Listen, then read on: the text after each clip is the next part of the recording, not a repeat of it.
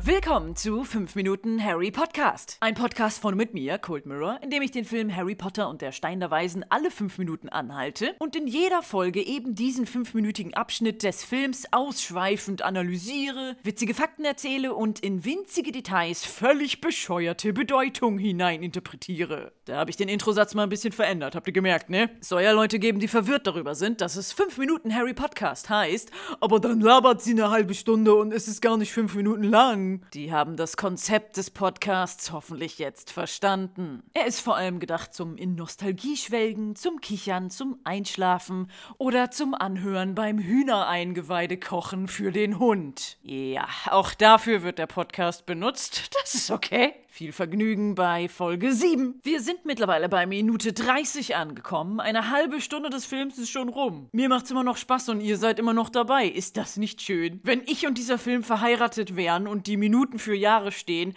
dann wäre das jetzt unsere Perlenhochzeit. Wir beginnen in dieser Folge bei Mr. Ollivander, der erschrocken einatmet und enden bei Harry, der am Bahnhof von King's Cross verblüfft den Kopf schüttelt. In der letzten Folge hat Harry die bedeutsame Frage gestellt, welchem Zauber Zauberer denn der andere Zauberstab gehört, der auch eine Phönixfeder vom gleichen Phönix hat wie Harrys Zauberstab und dem Harry seine Blitznarbe zu verdanken hat. Mr. Ollivander überrascht die Frage so sehr, dass er erschrocken einatmet und die Antwort auf die Frage ist, dass den Namen dieses Zauberers keiner jemals sagt. Ich spoiler hier jetzt mal voll. Harrys Zauberstab ist Zwilling von Lord Voldemorts Zauberstab. Voldemort wurde direkt namentlich noch nicht im Film erwähnt, aber keine Sorge, das passiert in den nächsten Minuten. Ich dachte, ich nehme das der Einfachheit halber mal vorweg, damit ich nicht immer der, dessen Name nicht genannt werden darf, sagen muss. Wenn man mal Voldemorts Zauberstab mit dem von Harry vergleicht, sind dann natürlich abgesehen von der Phönixfeder deutliche Unterschiede. Harrys Zauberstab, habe ich ja schon in der letzten Folge beschrieben, ist aus Stechpalmenholz, was für Schutz steht und für abenteuerliche Leute gedacht ist,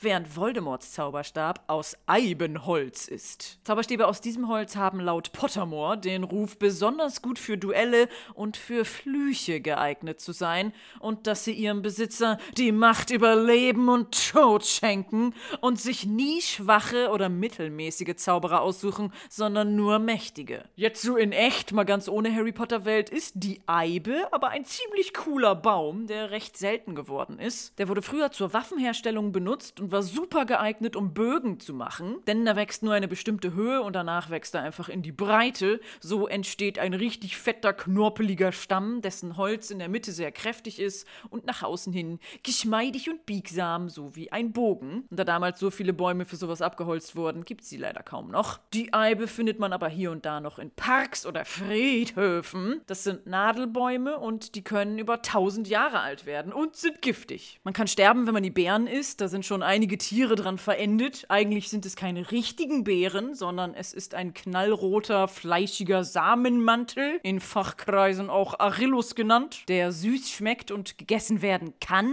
Der Samen da drin ist aber hochgradig giftig, Genauso wie die Nadeln und die Rinde und die Bäume selbst haben auch nochmal Ausdünstungen. Man muss sie also nicht mal essen oder berühren, man muss nur in der Nähe sein. Gerade zur Sommerzeit soll es vorgekommen sein, dass Leute, die unter einer Eibe geschlafen haben, plötzlich Halluzinationen bekommen haben oder sonderbare Erfahrungen gemacht haben. Was natürlich, wenn die Bäume auf Friedhöfen stehen, mit ihren verknorpelten, fetten Wurzeln, nochmal besonders gruselig wirkt. Und daher gelten sie mythologisch als Pforte zum Tod. So, also das ist das Holz, aus dem Voldemorts Zauberstab gemacht ist, der außerdem auch noch aussieht wie ein angespitzter Knochen. Ich meine, was willst du dem Kind denn sagen, wenn das jetzt der Zauberstab ist? Damit musst du zur Schule gehen. Alle anderen Kinder haben diese normal aussehenden Stöckchen. Hier, der steht für Schutz, hier, der steht für Abenteuer. Ach ja, und du, äh, du kriegst diesen angespitzten Knochen, der die Pforte zum Tod symbolisiert. Viel Spaß. Kein Wunder, dass man ein böser Magier wird, wenn der Zauberstab so aussieht. Das knochenartige Aussehen ist im Buch nie so erwähnt worden. Natürlich denken die Prop-Designer, das ist jemand Böses, der muss einen böse aussehenden Zauberstab haben. Und da gibt's die tollsten Zauberstab-Ausführungen. So einer aus dunklem Holz mit Stacheln dran. Oder hier neben dem Totenkopf. Und, eine Schlange, die in den Totenkopf reinkriegt. Oder, oder direkt ein ganzes Skelett, was in die Schlange reinkriegt. Nee, nee, hier eine Schlange mit spitzen Zähnen, die jemanden beißen will. Und verchromten Nieten drumrum. Yeah! Stell dir vor, du kriegst so einen Zauberstab als Kind. Hier, kleiner Elfriedes, dein Zauberstab. Es ist einfach nur eine Leiche, aus der Gedärme spritzen. Die Gedärme verwandeln sich in verchromte Nietenschlangen und die Leiche fährt auf einem Motorrad durch Totenköpfe. Tja, musst du jetzt wohl böser Magier werden, ne? Kann man nichts machen. Vielleicht kann jeder Zauberer aber auch im Laufe der Zeit seinen Zauberstab individuell gestalten. Voldemort selbst hat ja auch seine eigene Seele verändert. Da ist die optische Veränderung seines Zauberstabs das kleinere Problem. Im zweiten Film, Harry Potter und die Kammer des Schreckens, gibt es eine Flashback-Szene, wo man den jungen Voldemort in seiner Schulzeit sieht. Da hat sein Zauberstab aber keine Knochenelemente und ist auch nicht weiß wie ein Knochen, sondern er ist aus dunklem Holz und sieht ganz normal aus. Zu diesem Thema kommen wir später nochmal. Es gibt nämlich auch in Harry Potter und der Stein der Weisen eine Flashback-Szene mit Voldemort, die in wenigen Minuten folgt. Die Länge seines Zauberstabs beträgt übrigens 13,5 Zoll. Das ist ein ziemlich großer Zauberstab, steht für ein ziemlich großes Ego, ist aber bei weitem nicht der größte Zauberstab, den es gibt. Da habe ich nämlich im letzten Podcast einen Fehler gemacht und gesagt, der größte Zauberstab sei 14 Zoll. Das ist nicht korrekt. Ich habe das leider falsch formuliert. Der kleinste bekannte Zauberstab ist 8 Zoll. Das ist der von der kleinen Dolores Umbridge. Und eigentlich ist 9 Zoll bis 14 Zoll die durchschnittliche Zauberstablänge, nicht die absolute. Wobei alle anderen Längen doch sehr selten sind. So steht's auf Pottermore. Ich habe das falsch übersetzt, beziehungsweise mir falsch aufgeschrieben. Ich weiß nicht, wie dieser gravierende Fehler passieren und ich so eine Falschinformation verbreiten konnte. Wer Britannia entdeckt hat oder benannt hat, ist doch scheißegal, ja, es interessiert keine Sau. Aber welche Zauberstablängen es gibt, nicht zu wissen. Das werde ich mir niemals verzeihen. Aber ja, Harry ist dann mit seinem 11 Zoll Zauberstab doch eher unteres Mittelfeld, also minimal schüchtern. Hagrids Zauberstab gehört zum Beispiel zu den eben benannten Zauberstablängen. Ausnahmen. Er ist ja ein Halbriese und aufgrund seiner enormen Körpergröße hat er einen riesigen 16 Zoll Zauberstab. Und den allerlängsten Zauberstab hat nicht Mr. Ollivander, nicht mal Dumbledore höchstpersönlich, sondern Lucius Malfoy. Der kommt zwar erst im zweiten Film vor, aber ich musste so lachen, als ich das gesehen habe. Denn sein Zauberstab ist sage und schreibe 18 Zoll lang.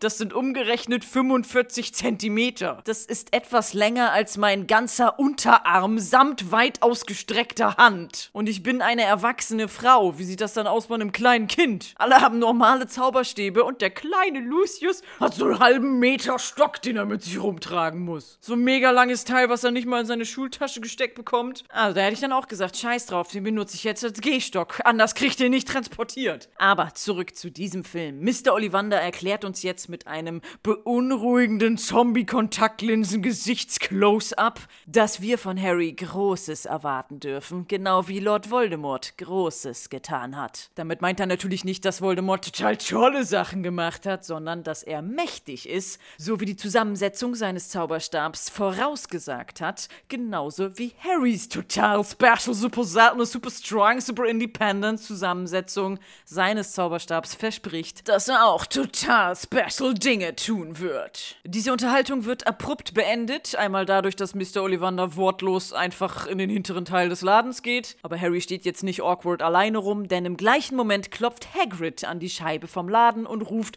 Alles Gute zum Geburtstag, Harry, und zeigt ihm fröhlich die Schneeeule Hedwig, die er gerade für Harry gekauft hat und die in einem viel zu kleinen Käfig sitzt, in dem sie nicht mal die Flügel ausbreiten kann. Und Harry sagt, ohne seine Stimmbänder groß zu strapazieren, ein gehauchtes Wow. Und die deutsche Synchronstimme hat dem dann noch bis zum Ende der Szene ein paar Sekunden langes Atmen hinzugefügt.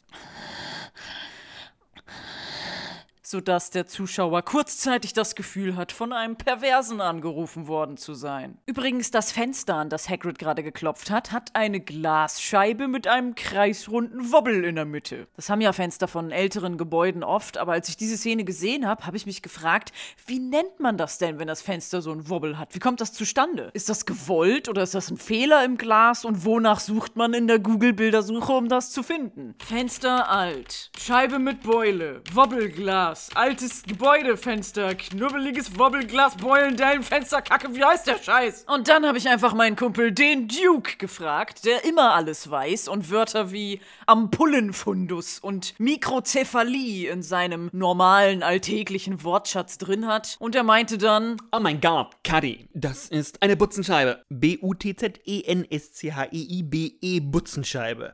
Vielen Dank, Duke. Butzenscheiben entstehen dadurch, dass ein Glasbläser mit einer Glasmacherpfeife eine Kugel aus erhitztem weichen Glas bläst, die an einem Hefteisen befestigt wird. Die Kugel reißt auf und das Hefteisen wird mit der Hand hin und her gerollt und die Fliehkraft dehnt das weiche Glas zu einer Scheibe. Und meistens wurde dann nur das knubbelige Mittelstück benutzt. Die wurden dann zusammengesetzt zu einem großen Fenster, das aus vielen kleinen runden Scheiben bestand. Man konnte das aber auch viereckig zurechtknipsen, sodass man eine flache Scheibe mit komischen Knubbel in der Mitte hatte, so wie die hier an Mr. Ollivanders Fenster. Ich möchte hier an dieser Stelle mal mit dem Gerücht aufräumen, dass Glas angeblich flüssig ist und deshalb sind jahrhundertealte Kirchenfenster unten immer etwas dicker, weil die durch die Schwerkraft geflossen sind. Das stimmt nicht, die sind einfach nur schlecht verarbeitet, weil die Christen damals scheinbar motorisch nix auf Reihe gekriegt haben. Und aus Gebäudestatikgründen wurde dann einfach die dickere Seite nach unten gesetzt. Das hat nichts mit der chemischen Beschaffenheit von Glas zu tun. Bis das mal weich wird, sodass es seine Form verändert, müsste vor der Kirche draußen schon die 600 Grad heiße Apokalypsenhölle sein. Und wenn man jetzt wirklich der Meinung ist, dass Glas trotzdem irgendwie flüssig ist aufgrund von Thermodynamik und weil Glas keinen richtigen Schmelzpunkt hat und weil Glasmoleküle in einem ungeordneten Stadium zwischen flüssigen und festen Aggregatzustand stecken geblieben zu sein scheinen, der bräuchte eine Beobachtungszeit, die länger ist als das Alter unseres Universums. Und ich fürchte, bis da mal empirische Beweise kommen, gibt's keine Kirchenfenster mehr. Tja.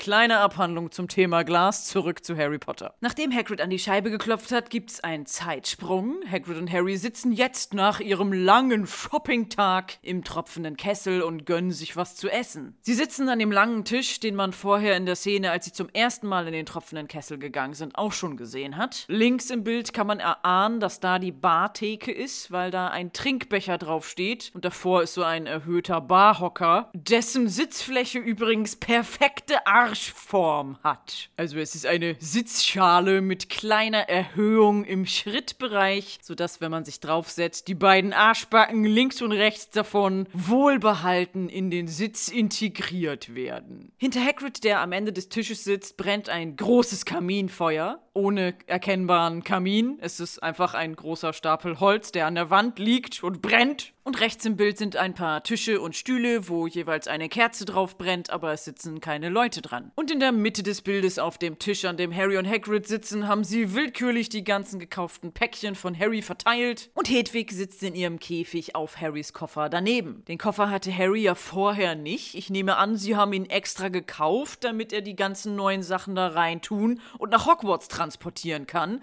Aber trotzdem haben sie die ganzen Sachen jetzt auf dem Tisch verteilt. Also was ist jetzt in dem Koffer drin? Harrys Klamotten? Die zwei zerrissenen Shirts, die er besitzt?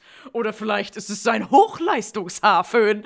Er kann leider nicht leben ohne dieses Gerät. Harry und Hagrid essen friedlich schweigend bei knisterndem Feuer ein Süppchen und Hagrid fragt, alles in Ordnung, Harry? Du bist so still. Um, excuse me, bitch, ich esse gerade. Ich hab einen Mund voller Suppe. Es geziemt sich nicht bei Tisch zu sprechen, du unzivilisierter Kretin. Das sagt Harry natürlich nicht. Die Einstellung ändert sich. Die Kamera befindet sich jetzt auf Augenhöhe gegenüber von dem nachdenklich guckenden Harry. Links sehen wir den Busch aus Haaren, der Hagrid ist, und rechts im Bild sehen wir Hedwig in ihrem Käfig. Auf dem Tisch stehen eine riesige Suppenschüssel und ein riesiger Trinkkelch vor Hagrid, wo ich mich dann frage, ob das extra für ihn angefertigt wurde. Ich gehe mal stark davon aus, dass echte Riesen, die ja aggressiv und wild sind, nicht so oft im tropfenden Kessel essen, dass da standardmäßig eine etwas etwas größeres Geschirr im Inventar des Pubs ist, aber Hagrid geht so oft essen, dass sie das jetzt eingeführt haben. Harry hat eine normale kleine Schüssel und davor ist ein Haufen mit großzügig dick geschnittenen Brotscheiben. Und es ist etwas verdeckt durch Hedwig, aber auf dem Tisch steht wieder dieser komische Kelch mit bunten Trinkhalmen drin. Harry antwortet jetzt zaghaft auf Hagrids Frage, warum er so still ist, mit einer Gegenfrage, nämlich ob seine Eltern von demjenigen umgebracht wurden, dem Harry seine Narbe zu verdanken hat. Jetzt ist Hagrid plötzlich ganz still, aber Harry hakt nochmal nach und sagt in einem unnötig fordernden Ton: Du weißt es, Hagrid, ist doch so.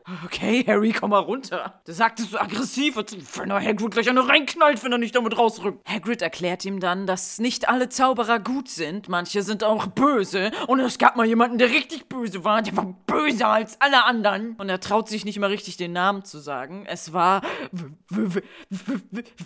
Voldemort. Voldemort, wiederholt Harry richtig laut und lässt Hagrid zusammenzucken. Dieser Name ist nicht nur in der Zaubererwelt so beängstigend, dass man ihn nicht aussprechen mag, sondern scheinbar auch in unserer normalen Welt, denn der, dessen Name nicht genannt werden darf, ist in diversen Filmberichten, Jugendzeitschriften, Fernsehzeitungen und sonstigen journalistischen Werken falsch geschrieben worden. Da ist dann die Rede von Voldemort, Voldemort, Voldemart oder Waldemort. Da habe ich sogar mal ein ganzes Video zu gemacht namens Harry Potter Zeitschriftenpatzer, Folge 1 und 2, zu sehen auf meinem YouTube-Kanal Cold Mirror. Ganz nach dem Motto, der dessen Name nicht korrekt genannt werden darf, halten es auch Harry und Hagrid, denn beide haben es im Deutschen wie im Englischen falsch ausgesprochen. Es wird immer von Voldemort geredet, in einem Tweet hat J.K. Rowling aber verkündet, dass es eigentlich Voldemort heißt. Das T am Ende ist stumm, der Name hat also einen leicht französischen Touch, denn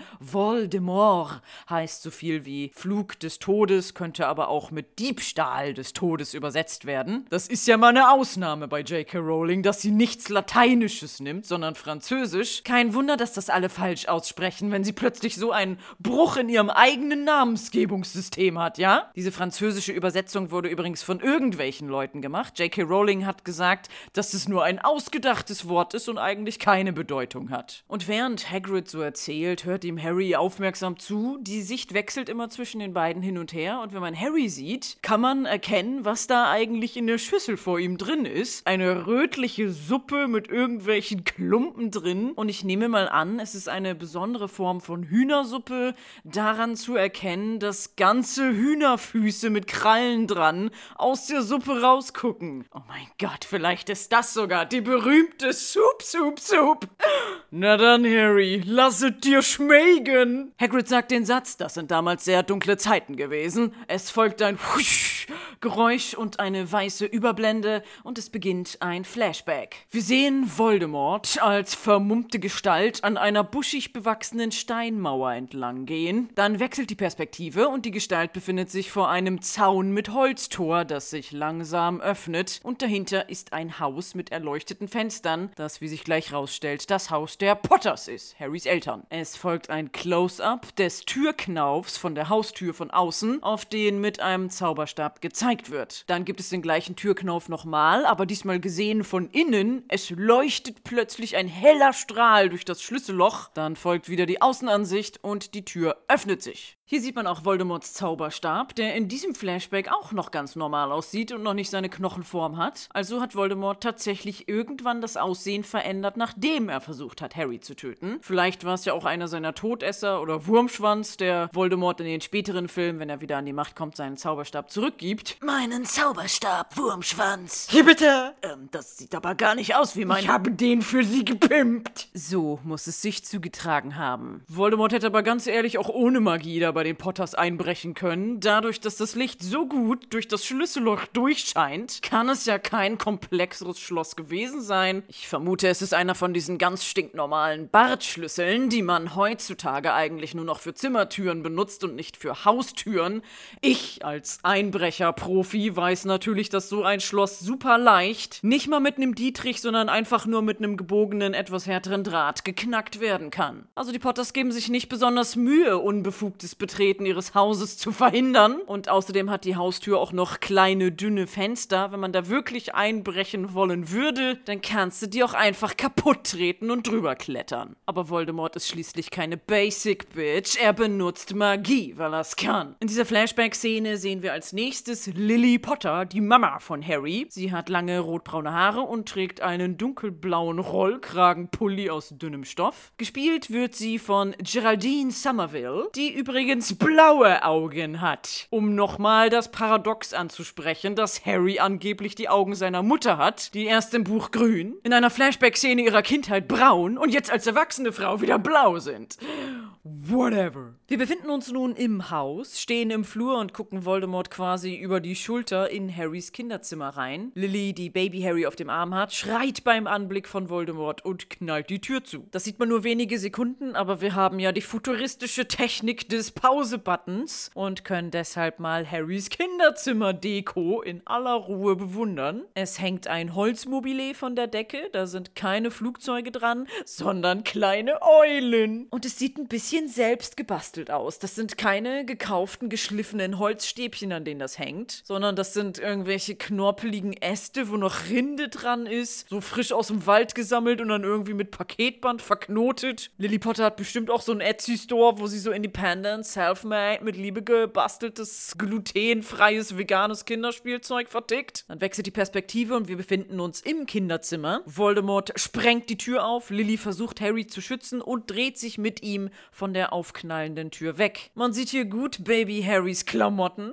Es ist ein hellblauer, samtiger Strampelanzug mit schwarzen Streifen. Man kann jetzt auch noch ein bisschen mehr Deko vom Kinderzimmer erahnen. Ganz links ist irgendwas Blaues. Das ist, glaube ich, noch ein Mobile mit kleinen Tierchen drauf. In der Mitte des Raumes an der Wand hängen diverse gezeichnete Bilder. Man kann nicht ganz erkennen, was es ist, weil Lilly davor steht, aber eins ist auf jeden Fall eine Ratte und ein anderes ist eine Eule. Darum nehme ich mal an, der Rest sind auch irgendwelche Tiermotive. Am unteren Bildrand sieht man Harrys Bettchen und rechts im Bild ist ein Schrank, auf dem zwei fette Plüschtiere sitzen, die beide größer sind als Baby Harry. Eins ist, glaube ich, ein Hund und das andere eine Eule. Man könnte meinen, die Potters dekorieren gerne mit Eulen. Lily hat's wohl gerade so geschafft, Harry in sein Bettchen zu setzen, denn schon in der nächsten Einstellung wird sie von einem grünen Licht aus dem Zauberstab abgeschossen und fällt mit einem Schrei zu Boden. Die Ansicht wechselt kurz nach draußen aufs Haus. Wir sehen das grüne Licht von innen durch die Fenster nach außen strahlen und Hagrids Stimme erklärt uns dabei, dass niemand, der sich Voldemort in den Weg gestellt hat, überlebt hat.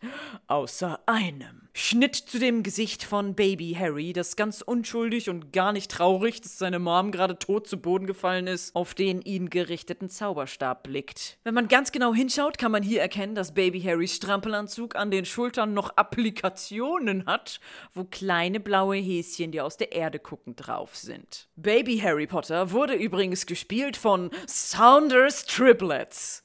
Was? Das Baby heißt Saunders und mit Nachnamen Triplets? Das ist ein voll beknackter Name. Aber es handelt sich hierbei selbstverständlich nicht um ein Baby, sondern es sind Drillinge gewesen, die bei der Produktion des Films abwechselnd benutzt wurden, um Harry darzustellen. Ganz am Anfang des Films, als Baby Harry vor die Türschwelle der Dursleys gelegt wurde und jetzt hier auch nochmal in der Flashback-Szene. Das ist üblich bei Filmen, wenn es kleinere Rollen für Babys gibt, dass man da verschiedene nimmt. Nicht nur, damit das Kind und die Eltern und überhaupt alle Beteiligten weniger Stress haben, sondern auch, weil es Richtlinien für Kinderarbeit gibt. Die jungen Kinder, wie Daniel Radcliffe, haben so circa vier Stunden am Tag gearbeitet und mehr durften sie nicht. Die mussten ja noch zur Schule und Hausaufgaben machen und Freizeit haben. Und das ist bei Babys bestimmt noch mal krasser geregelt. Da kommt so ein Haufen Drillinge natürlich gut. Man tauscht die beim Drehen einfach ab und zu aus und bricht keine Gesetze. Und weil die immer abwechselnd benutzt wurden und es keiner auseinanderhalten konnte, hat man dann einfach in den Credits am Ende geschrieben: Baby Harry Potter, Saunders Triplets. Die Saunders-Drillinge. Baby Harry wird also gerade mit dem Zauberstab von Voldemort bedroht. Ein weißer Blitz erhält das Bild und wir sehen wieder den älteren Harry, der gerade die Geschichte von Hagrid erzählt bekommt, entgeistert am Tisch sitzen. Wir erfahren, dass seine Blitznarbe nur existiert, weil ein mächtiger Fluch ihn berührt hat. Voldemort wollte ihn eigentlich umbringen, aber es ist misslungen und seitdem ist Voldemort verschwunden und Harry nannte man fortan der Junge, der überlebte. Und deshalb kennt jeder in der Zaubererwelt den Namen Harry Potter. Harry Potter schaut nachdenklich zur Seite, während in einer Überblende die nächste Szene und ein neuer Ort eingeleitet wird, nämlich der Bahnhof King's Cross in London. Wir blicken auf eine Halle, wo viele Menschen mit Koffern und Trolleys die Gleise entlang gehen. Die Kamera schwenkt auf eine Art Brücke, einen erhöhten Übergang zwischen den Gleisen, auf dem Hagrid und Harry uns entgegenkommen. Hagrid pöbelt vorbeigehende Leute an und Harry schiebt ganz allein seinen Trolley, der fast genauso groß ist wie er selber, voll bepackt mit dem großen Koffer und all seinen Sachen und dem Käfig mit Hedwig drinne vor sich her. In einer Großaufnahme holt Hagrid seine kleine goldene Uhr aus der Tasche und flucht, weil es schon so spät ist. Er hatte ja noch einen Termin mit Dumbledore, er muss los. Er drückt Harry ein Ticket in die Hand und sagt, dein Zug fährt in 10 Minuten, hier ist deine Fahrkarte, achte gut darauf, das ist wichtig, dass du gut auf sie achtest. Man könnte meinen, im Zug nach Hogwarts ist ein richtig fieser Kontrolleur und man muss erstmal 60 Gallionen Strafe zahlen ohne Ticket. Aber nein, das Ticket hat nur in dieser Szene Relevanz, es kommt danach eigentlich nicht mehr vor, es kommt kein Kontrolleur. Harry muss das Ticket niemandem zeigen. Hier, Harry, ist deine Karte, die ist super wichtig, du musst unbedingt darauf achten, dass du gut auf sie achtest, ja, achte bloß drauf. Dieser Stress, den Hagrid deswegen macht, das ist voll unnötig. Harry guckt das Ticket verwundert an, wir sehen es in einer Detailaufnahme und es ist kein gewöhnliches Zugticket, sondern es ist geschmückt mit goldenem Rand, mit filigranen kleinen Symbolen und Mustern. In schwarz steht die Schrift London to Hogwarts for One-Way Travel oben auf dem Ticket und in der Mitte steht nochmal in dicker goldener Schrift Platform 9 Three Quarters, also Gleis 9 3 Viertel. Und darunter in winzig, winzig kleiner schwarzer Schrift steht Issued subject to the rules and regulations of the Hogwarts Express Railway Authorities. Ja, jetzt mal ehrlich, wieso hat Hagrid so einen Stress gemacht? Das Ticket zeigt nur von wo und wohin der Zug hinfährt und ganz riesig das Gleis, wo er abfährt. Ja, das ist eine besondere Nummer, aber wenn man das jetzt mal vergleicht mit normalen Bahntickets, was soll das denn? Da steht nicht, wie viel das gekostet hat, das ist nicht namensgebunden, da steht nicht, wann der Zug abfährt und auch nicht das Datum. Eigentlich wirkt es eher so, als hätte Hagrid beim Automaten aus Versehen gar nicht die Fahrkarte ausgedruckt, sondern nur den Fahrplan. Aber es ist noch was merkwürdig an dem Ticket. Wenn man jetzt nämlich wieder Harry sieht, der das Ticket vor sich hält und es mal genauer anguckt, dann kann man die Schrift erkennen, die leicht durchscheint und es steht was ganz anderes drauf, beziehungsweise die Schrift ist anders. Ich habe das mal vergrößert und gespiegelt und schlecht den Kontrast erhöht und man sieht, dass in der Mitte des Tickets nicht Platform 9 Three Quarters steht, sondern einfach nur ganz fett London to Hogwarts. Da haben sie also einmal für den Dreh mit Daniel und für die Detailaufnahme zwei verschiedene Designs gehabt. Und ich vermute, die Detailaufnahme hat vielleicht sogar viel später stattgefunden. Vielleicht hat irgendwer im Prop Department während der Produktion des Films sich umentschieden und gedacht, ja, dass er nach Hogwarts fährt, das wissen wir ja eigentlich schon. Aber dieser Moment, wo er die Fahrkarte anguckt, das muss irgendwie noch magischer werden. Und deshalb haben sie da bestimmt im Nachhinein das Aussehen nochmal verändert, denn die goldene Schrift sieht ja nochmal etwas schicker aus. Und der Fokus liegt nicht auf Hogwarts, sondern auf Gleis 9 3 Viertel, denn das ist ja was Neues, Merkwürdiges, das es hervorzuheben gilt. Auch Harry findet das merkwürdig und fragt, Gleis 9 3 Viertel? Äh, Hagrid, da muss was falsch sein, das gibt's doch gar nicht. Er guckt vom Ticket hoch, aber Hagrid ist verschwunden. Harry steht plötzlich ganz allein auf dieser Brückenkonstruktion mit seinem fetten Trolley und denkt sich wahrscheinlich, wow, er ist einfach so verschwunden. Was für ein Arsch. Nicht nur, dass die Fahrkarte komische Zahlen zeigt, sein Zug geht auch noch in 10 Minuten und er steht alleine mit diesem schwer bepackten Trolley da rum. Damit kannst du nicht mal eben schnell zum Gleis laufen, geschweige denn eine Treppe rauf oder runter gehen, da musst du einen Fahrstuhl suchen. Und dann stehen da noch fünf Leute vor oder vielleicht muss Harry auch noch mal auf Klo und dann befindet er sich in einem ihm fremden Bahnhof, weiß gar nicht, wo er lang muss. Und wenn er mal den richtigen Weg gefunden hat, dann sind 200 langsam gehende Omas vor ihm. Bis er mal ankommt, ist der Zug abgefahren. Und Harry und Hagrid sind ja gerade über so eine Fußgängerbrücke, die über die Gleise geht, gegangen. Und wenn man sich mal den Gebäudeplan von London King's Cross anguckt, sieht man, dass die Richtung, in die sie gegangen sind, eigentlich zu Gleis 1 führt. Sie sind also von Anfang an zur falschen Seite des Bahnhofs gegangen. Also kein Wunder, wenn Harry dann Probleme hat, das Gleis rechtzeitig zu erreichen, wenn er so in die Irre geführt wurde. Schnitt zu einer Backsteinmauer, an der die Gleistafeln 9 und 10 sind. Harry schiebt seinen Trolley am Gleis entlang und guckt nervös nach oben auf die Schilder. Hier müsste ja irgendwo das Gleis 9 3 Viertel sein. Fun Fact! Die hier gezeigten Gleisnummern 9 und 10 gibt es nicht wirklich. Die Gleise 9 und 10 gibt es natürlich schon, allerdings sind die eigentlich in einem anderen Gebäude und es gibt auch keine Backsteinmauer zwischen ihnen. Gedreht wurde hier nämlich bei den Gleisen 4 und 5, die entsprechend umnummeriert wurden, weil da eine schöne Mauer zwischen war. Warum J.K. Rowling diese Mauer zwischen den Gleisen im Buch beschrieben hat, obwohl es sie eigentlich gar nicht gibt, liegt daran, dass die J.K. einen Fehler gemacht hat. In einem Interview hat sie nämlich zugegeben, dass sie beim Schreiben den Bahnhof King's Cross mit dem Bahnhof Houston verwechselt hat, der eigentlich eine Station weiter ist. Aber wenn man sich mal den Bahnhof Houston anguckt, dann ist da auch keine Mauer zwischen den Gleisen 9 und 10. Also die JK, weiß ich nicht, was mit der in Kopf los ist. So immer ist sie am Verwechseln und so. Sie ist halt ein bisschen paddelig. Das macht sie ja sympathisch. King's Cross hat aber trotzdem eine große Bedeutung für sie. Da haben sich nämlich ihre Eltern kennengelernt. Also ohne King's Cross wäre sie gar nicht geboren worden, weil ihre Eltern ja irgendwann miteinander gefickt haben. King's Cross wurde übrigens nach einem Denkmal benannt für König George IV., das an einer Straßenkreuzung stand, daher King's Cross. Das Denkmal gibt's aber nicht mehr, das stand nur knapp zehn Jahre. Es wurde 1845 abgerissen, weil es hässlich war. Der Name King's Cross ist aber trotzdem für die Umgebung geblieben und deshalb heißt der Bahnhof heute auch so. Harry schiebt sein Trolley angespannt umher, er guckt sich um und er hat sein Ticket unter den Daumen geklemmt. Hier sieht man auch nochmal, dass da nicht die goldene Plattform 9 Viertel Schrift drauf ist, sondern die schwarze London to Hogwarts Schrift, die wir vorhin durch CSI-mäßige Bildbearbeitungstechnik erahnen konnten. Und Harry spricht verzweifelt einen dicken Bahnangestellten an, der gerade einer Frau mit Kind auf dem Arm Weganweisung gibt. Die digitale Uhr am Gleis zeigt die Zeit 10.52 Uhr. In acht Minuten fährt Harrys Zug und auf Harrys Frage hin, wo Gleis 9 Viertel ist, fühlt sich der Bahnangestellte von ihm verarscht und geht einfach weg. Aber noch im Weggehen hört Harry plötzlich die Stimme einer Frau sagen: Jedes Jahr dasselbe, alles voller Muggel. Und bei dem Wort Muggel muss Harry stutzen. Das hat er doch schon mal von Hagrid gehört. Und dann sagt die Frau auch noch: Zum Gleis 9 Viertel geht's hier entlang. Und sie sagt es nicht leise, sondern schrill und laut. Also ich dachte, das soll vor Muggeln geheim gehalten werden, aber das hat diese Frau wohl kurzzeitig vergessen. Harry geht dieser Frau und ihrer rothaarigen Familie hinterher. Das sind natürlich die Weasleys. Die Mama, Molly Weasley, geht mit ihrer Tochter Ginny an der Hand voran zu einer gebogenen Mauer zwischen den Gleisen 9 und 10. Ihr hinterher gehen vier Jungs, die auch alle Trolleys mit Koffern vor sich herschieben. Das sind ihre Söhne Percy, Fred, George und Ron. Und wer jetzt denkt, huiuiui, fünf Kinder, da hat die Alte aber ordentlich gearbeitet. Da sind noch zwei Söhne mehr, die sind aber mittlerweile schon erwachsen und nicht in diesem Film vertreten. Molly Weasley hat also sieben Kinder. Würde sie in Frankreich leben, dann bekäme sie